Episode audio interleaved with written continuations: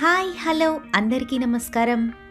Welcome to Swathi Sameeram with Swathi Gollapudi. ఎలా ఉన్నారండి అందరూ? నేనైతే చాలా బాగున్నాను. మీ అందరు కూడా బాగున్నారని భావిస్తూ అయినో అయినో మీరంతా ఎర్రసీత నెక్స్ట్ చాప్టర్ గురించి ఏంటి అని ఆలోచిస్తున్నారు కదా? అందుకే వచ్చేసానండి. వచ్చేసా వచ్చేసా. పదండి కథలోకి వెళ్ళిపోయి చూద్దాము. ఏం జరిగిందో నెక్స్ట్ ఎపిసోడ్ ఫోర్టీన్త్ చాప్టర్లో చూడండి. ఫోర్టీన్త్ చాప్టర్ అంటే మాటలా? అంటే ఎంత స్టోరీ మనం కంప్లీట్ చేసేసాము? ఇంకా అంత కంప్లీట్ చేసినా ఇంకా ఈ కథ గురించి తెలుసుకోవాల్సింది చాలా ఉందని నాకు అర్థమైపోయింది. ఇంకా ఒక కంక్లూషన్ అయితే మనకు దొరకట్లేదు. రకరకాల క్యారెక్టర్స్ ఇంట్రడ్యూస్ అవుతూ వచ్చారు ఇప్పటివరకు సోఫార్ పదండి లాస్ట్ వీక్ అసలు ఏం జరిగిందో చిన్న రీక్యాప్తో మీ ముందుకు వచ్చేస్తాను. లక్ష్మీపతికి నందిత మరియు సుధాకర్ల వ్యవహారం తెలిసిపోయిందని ఇద్దరికీ అర్థమైపోతుంది. ఆ తర్వాత ఏం జరిగిందో చూద్దాం పదండి. ఏమైనా డబ్బు రుచి అన్నిటికన్నా గొప్పది. అంతకంటే అంతస్తు రుచి ఇంకా వెర్రెక్కిస్తుంది. ఆ వెర్రిలో ఉన్నవాడు లక్ష్మీపతి. సుధాకర్కి ఆ అంతస్తుకి ఎదగడం కష్టం కాలేదు. నష్టమూ లేదు. ఇది మొదటి మెలిక. ఇంతకీ సుధాకర్ భార్య ఏం చేస్తోంది? ఆవిడెవరు? సుధాకర్ భార్య పేరు మోనా. వాళ్ళ నాన్న మిలిటరీలో కల్నల్. ఆయనకి మోనాలిసా మీద ఉన్న ఇష్టం కొద్దీ కూతురికి మోనా అని పేరు పెట్టుకున్నాడు. ఆయన బంగ్లాదేశ్ యుద్ధంలో గాయపడి ఓ కాలుని రెండు పళ్ళని నష్టపోయాడు. ధర్మిల ఆయన మిగిలిన కాలుకి శరీరం బరువై వీల్చైర్ని ఆశ్రయించుకున్నాడు. మోనాకి ఇద్దరు పిల్లలు. కనడం బాధ్యత కనుక ఇద్దరు అబ్బాయిల్ని కని ఊటీ పబ్లిక్ స్కూల్లో చేర్పించేసింది. పిల్లలు అప్పుడే పూసిన జినియా పువ్వులాగా కంపోస్ట్ వేసి పెంచిన కాలీఫ్లవర్ లాగా కాస్త ఓవర్ సైజులో ఉంటారు. మోనా ఎక్కుపెట్టిన తుపాకీలాగా ఉంటుంది. చూడగానే మిలిటరీ ఆయన కూతురు అనిపించదు ఆవిడే మిలిటరీ మనిషిలాగా ఉంటుంది. ఆమె ముఖంలో అవయవాలన్నీ నిర్దుష్టంగా ఒకటికి రెండు సార్లు గీతల్ని సవరించుకొని మరీ బ్రహ్మ సృష్టించాడు అని అనిపిస్తుంది. శరీరం పోతపోసిన ఉక్కులాగా ఉంటుంది. ఆలోచనలు ఫిరంగి గుండులాగా పేలుతాయి. ఇలాంటి మనిషికి బొచ్చు కుక్కల మీద ఇటాలియన్ స్పాగెటీ మీద లిప్స్టిక్స్ మీద బసోటా పార్టీల మీద మనసుండాలి. కానీ ఆశ్చర్యంగా వెంకటగిరి చీరల మీద ఉల్లిపాయ పప్పు పులుసు మీద శనగపప్పు బూరెల మీద భద్రాచలం యాత్రల మీద మక్కువ ఎక్కువ. అలాగని కేవలం సంప్రదాయాన్నే ప్రేమించే సనాతనమూ కాదు. తను నమ్మిన అలవాట్లను అతి క్రూరంగా పాటించే మోడ్రన్ లేడీ అన్నమాట. సుధాకర్లాగా చిరుతిళ్ళు ఆమెకు అస్సలు అలవాట్లేదు మృష్టాన్న భోజనం ఆమెకిష్టం. ఆమెకు భోజనం ఓ కార్యక్రమం ఆనందం ఓ ఉద్యమం సెక్స్ వేళపాటున సాగే ఒక అంశం. ఇక్కడే సుధాకర్కి మోనాకి పొందన కుదరదు. అయితే సుధాకర్ తెలివైనవాడు భార్యతో తగాదా పడే రకం కాదు పడాల్సిన అవసరమూ లేదు. కల్నల్ గారు పోయాక ఆస్తంతా ఒక్కగానొక కూతురుకొస్తుంది. కాగా భార్యకి పద్ధతులున్నాయే కాని మూర్ఖత్వం లేదు. భార్యాభర్తల మధ్య స్వభావాల్లో వైవిధ్యం రాజీ పడలేనంత ఇబ్బందికరమైన విషయమూ కాదు.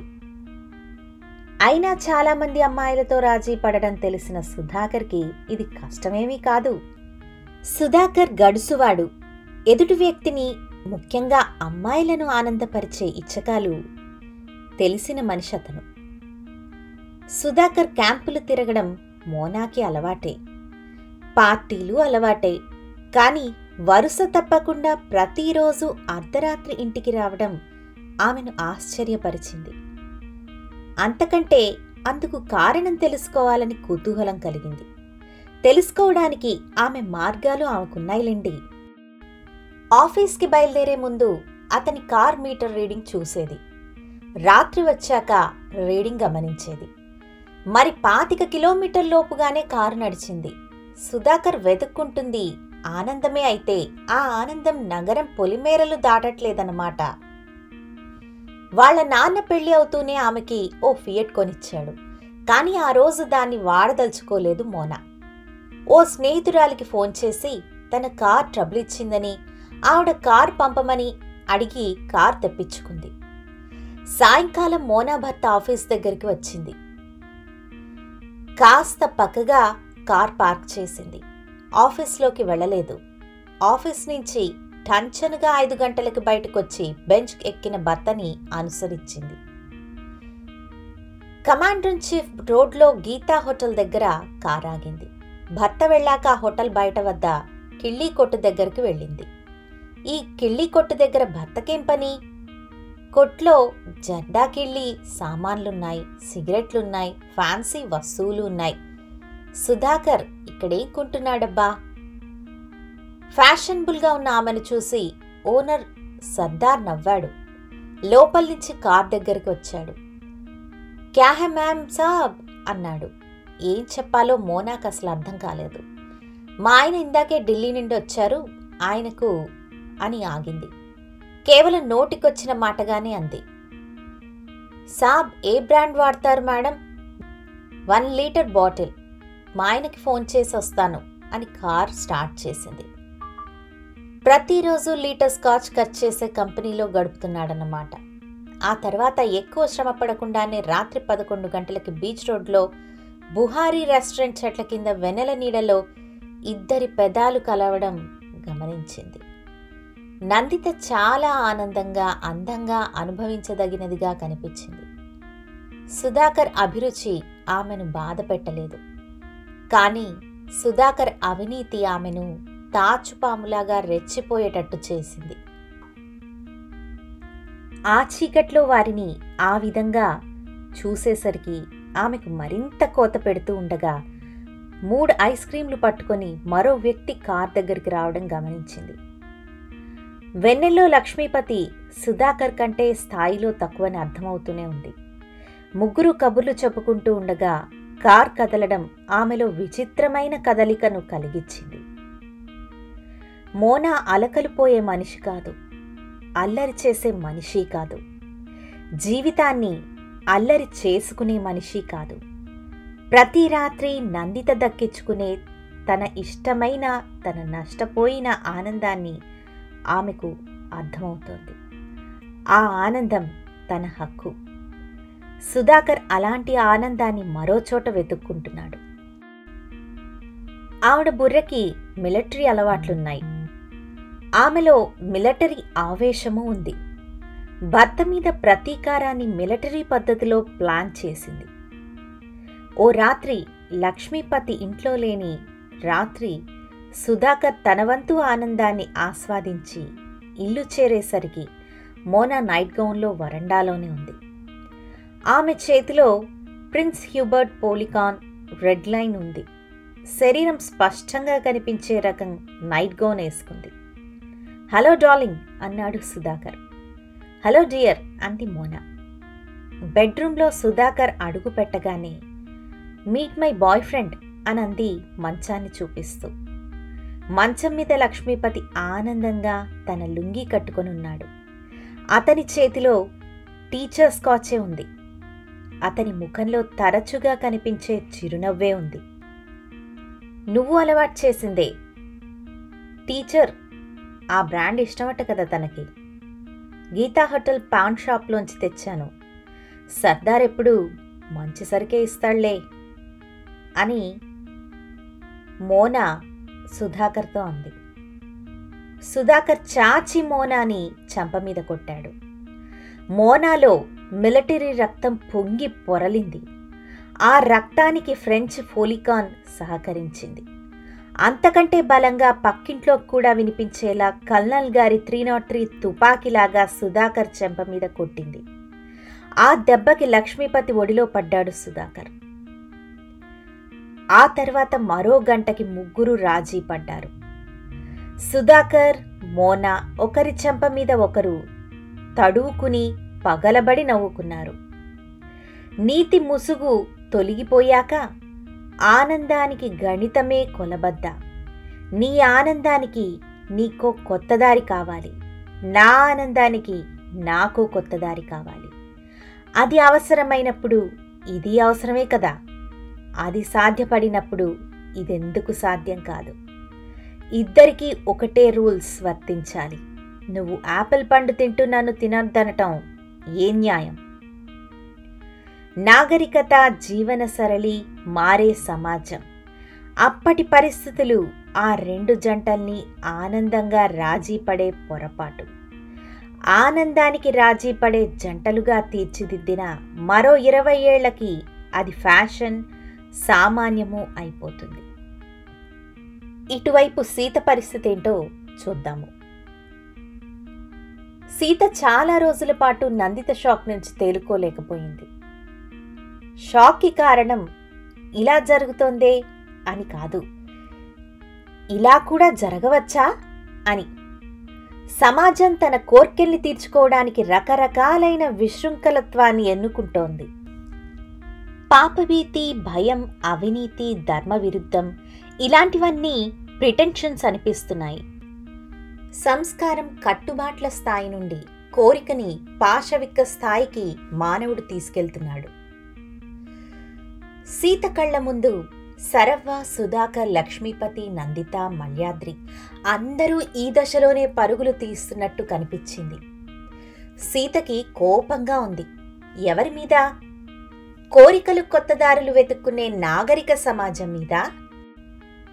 వెతుక్కోవడం తప్పని ఇంతకాలం బంధించిన సనాతన సంప్రదాయం మీద. ఎక్కడో ఏదో పొరపాటు ఉంది. అది ఆమె మెదడుకు అస్సలందడం లేదు. రేణుకి గొడవలేం లేవు. ప్రపంచాన్నంతటినీ జయించిన సామ్రాజ్ఞి ఆవిడ మరి. దీప అనే సామ్రాజ్యం ఆమెకిప్పుడు ఆనందం కలిగించే విషయాలు దీపా చేసే తప్పటడుగులు. మల్యాద్రి వేసే తప్పుటడుగులు. ఓ రోజు హడావిడిగా వచ్చింది రేణు. యాండి మీకో విషయం తెలుసా? అంది రహస్యంగా. ఏంటి? అనంది సీత. మా ఆయన మరో అమ్మాయికి మరిగాడు. సీత షాక్. ఏంటండి మీరనేది? అంటూ. చేతిలో ఉన్న షర్టును దులిపింది. మల్యార్ది షర్ట్ జేబులోంచి మల్లెపూలు రాలాయి. నిజంగా ఆశ్చర్యపోయింది సీత. కొండలరావుకి సరవతో సాంగత్యం ఉన్నదని తెలిసాక నందిత సుధాకర్తో పరిచయాలు పెంచుకున్నాక మల్యాద్రి జేబులో మల్లెపూలు అంత విడ్డూరమైన విషయమేమీ కాదు అని అర్థం చేసుకుంది.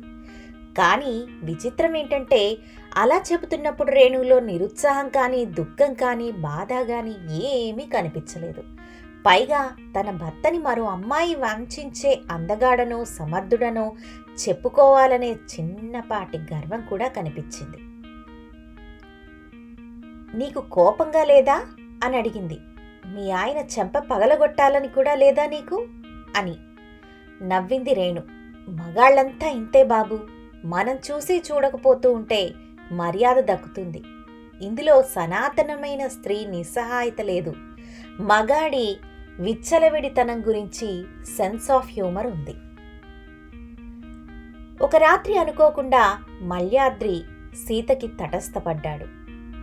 ఆ రోజు అర్ధరాత్రి లేచి కింక పెట్టేశాడు మధు. ఏం చేసినా ఏడు పాపట్లేదు కొండలరావు డ్యూటీలో ఉన్నాడు. ఇంత చక్కెర నీళ్ళల్లో కలిపి పట్టించింది. ఏడ్చి ఏడ్చి అలసి తల్లి భుజం మీద పడుకొని వెక్కిళ్ళు పెడుతున్నాడు. నిద్రపుచ్చుతూ గానుగ చెట్టు కింద వచ్చి సవార్లు చేస్తూ ఉంది సీత. అప్పుడు వచ్చాడు మన మల్యాద్రి. అప్పటికి రెండో జాము నిద్రలో ఉంది రేణు. వేగంగా తిరుగుతున్న ఫ్యాన్కి గాలి గదిలో గింజుకులాడడం తెలుస్తూ ఉంది. మల్యాద్రి రావడం దూరం నుంచే అర్థమైంది సీతకి. అతని ఊపిరి బరువుగా ఉంది. కాళ్ళు బరువుగానే పడుతున్నాయి. స్కూటర్ గేట్ దగ్గరే ఆపి తోసుకొస్తున్నాడు. బహుశా స్కూటర్ ఇంకా దూరంగా ఆగిపోయిందేమో లేదా ఆపవలసి వచ్చిందేమో. అతనొచ్చే టైంకి తన చెట్టు కింద ఉన్నందుకు విలవిలలాడిపోయింది సీత. లోపలికెళ్తున్నవాడు ఆగి ఇప్పుడు గమనించాడు సీతని. ఎక్కడో మున్సిపాలిటీ దీపం తప్ప అక్కడ వెలుగులేదు ఏమైంది? అబ్బాయి నిద్రపోవటం లేదా? అన్నాడు ఆగి. సీత సమాధానం చెప్పలేదు. నేను సహాయం చేయనా? అని ఆమె వైపు ఒక అడుగు వేశాడు. ఓ క్షణం తనని రేణు అనుకున్నాడేమోనని అనిపించింది సీతకి. మీ ఆవిడ నిద్రపోతోంది గదిలో అంది కంగారుగా. మల్యాద్రి నవ్వాడు. చీకట్లో కూడా ఆ నవ్వు అందంగా ఉంది. నువ్వు సీతవని గుర్తుపట్టాను. రేణు ఈ టైంలో నిద్రపోతూ ఉంటుంది. ఓ అమ్మాయిని ఇంటి దగ్గర దించి వస్తుంటే టైర్ పంచర్ అయింది. నిద్ర పట్టడానికి చాలా టైం పడుతుంది. మధునిలా అన్నాడు. సీతకి అతని నిజాయితీని అభినందించాలో సిగ్గు లేకుండా ఆడదాని గురించి చెబుతున్నందుకు అసహ్యించుకోవాలో ఒక్క క్షణం అర్థం కాలేదు.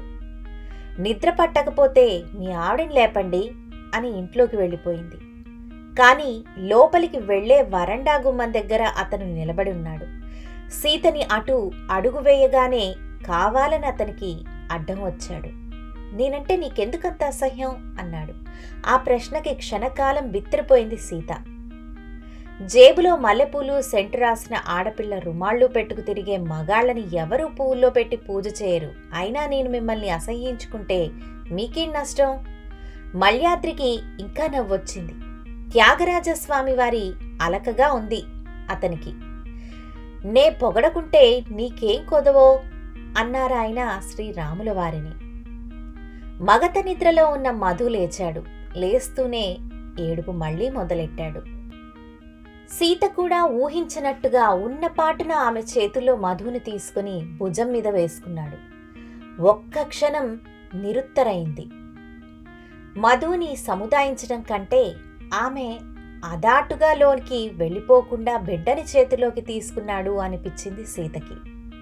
ఏమైనా కొండలరావు వచ్చినా మేలేలే ఈ మనిషి ముందు తన శ్రేయస్సు కంటే అతని సమక్షంలో ఉండడమే తనకు చెప్పరాని చికాకు కలిగించింది సీత నేను శ్రీ మహావిష్ణువునో అవతార పురుషుణ్ణో కాదు కానీ నా జీవితంలో సరవ్వలేదు. సీత చర్రున తాచుపాములాగా లేచింది. మా ఆయన్నేం కించపరచనక్కర్లేదు. ఆయన జీవితంలో పది మంది సరవ్వలున్నా మీరు ఆయన కాలిగోటికి సరిపోరు. ఆయన దేవుడు. అనంది. ఈ ఇంట్లో మరో దేవత కూడా ఉంది. ఆవిడ పేరు రేణు. ఒక్క క్షణం తన పెళ్ళాన్ని తనే వెక్కిరిస్తున్నాడేమో అని అనిపించింది సీతకి. ఏం? మీ బలహీనతల్ని తెలిసి కూడా నోరు మూసుకొని పడి ఉంటోందనా? సీత నీకు చాలా పొగరుంది. నీ గురించి నీకు అహంకారం కూడా ఉంది. కానీ చాలా సందర్భాలలో నిజానికి అన్ని సందర్భాలలో ఎదుటి వ్యక్తిని అర్థం చేసుకోవడం నీకు అసలు తెలియదు యు ఆర్ ఫూల్ అన్నాడు. సీతలో కోపం తాచుపాము విషంలాగా తలకెక్కేసింది. యూ అని అరిచి మీదపడి రక్కాలని అనిపించింది. సీత నాకు సన్నీ తెలుసు. కాదు సన్నీకి నీకు మధ్య జరిగిందంతా కూడా తెలుసు. సీత నెత్తిమీద ఒక పిడుగు పడినట్టయింది. ఇంకో విషయం చెప్పనా సీత? రేణు స్థానంలో నేను నిన్ను ఊహించుకుంటూ ఉన్నాను.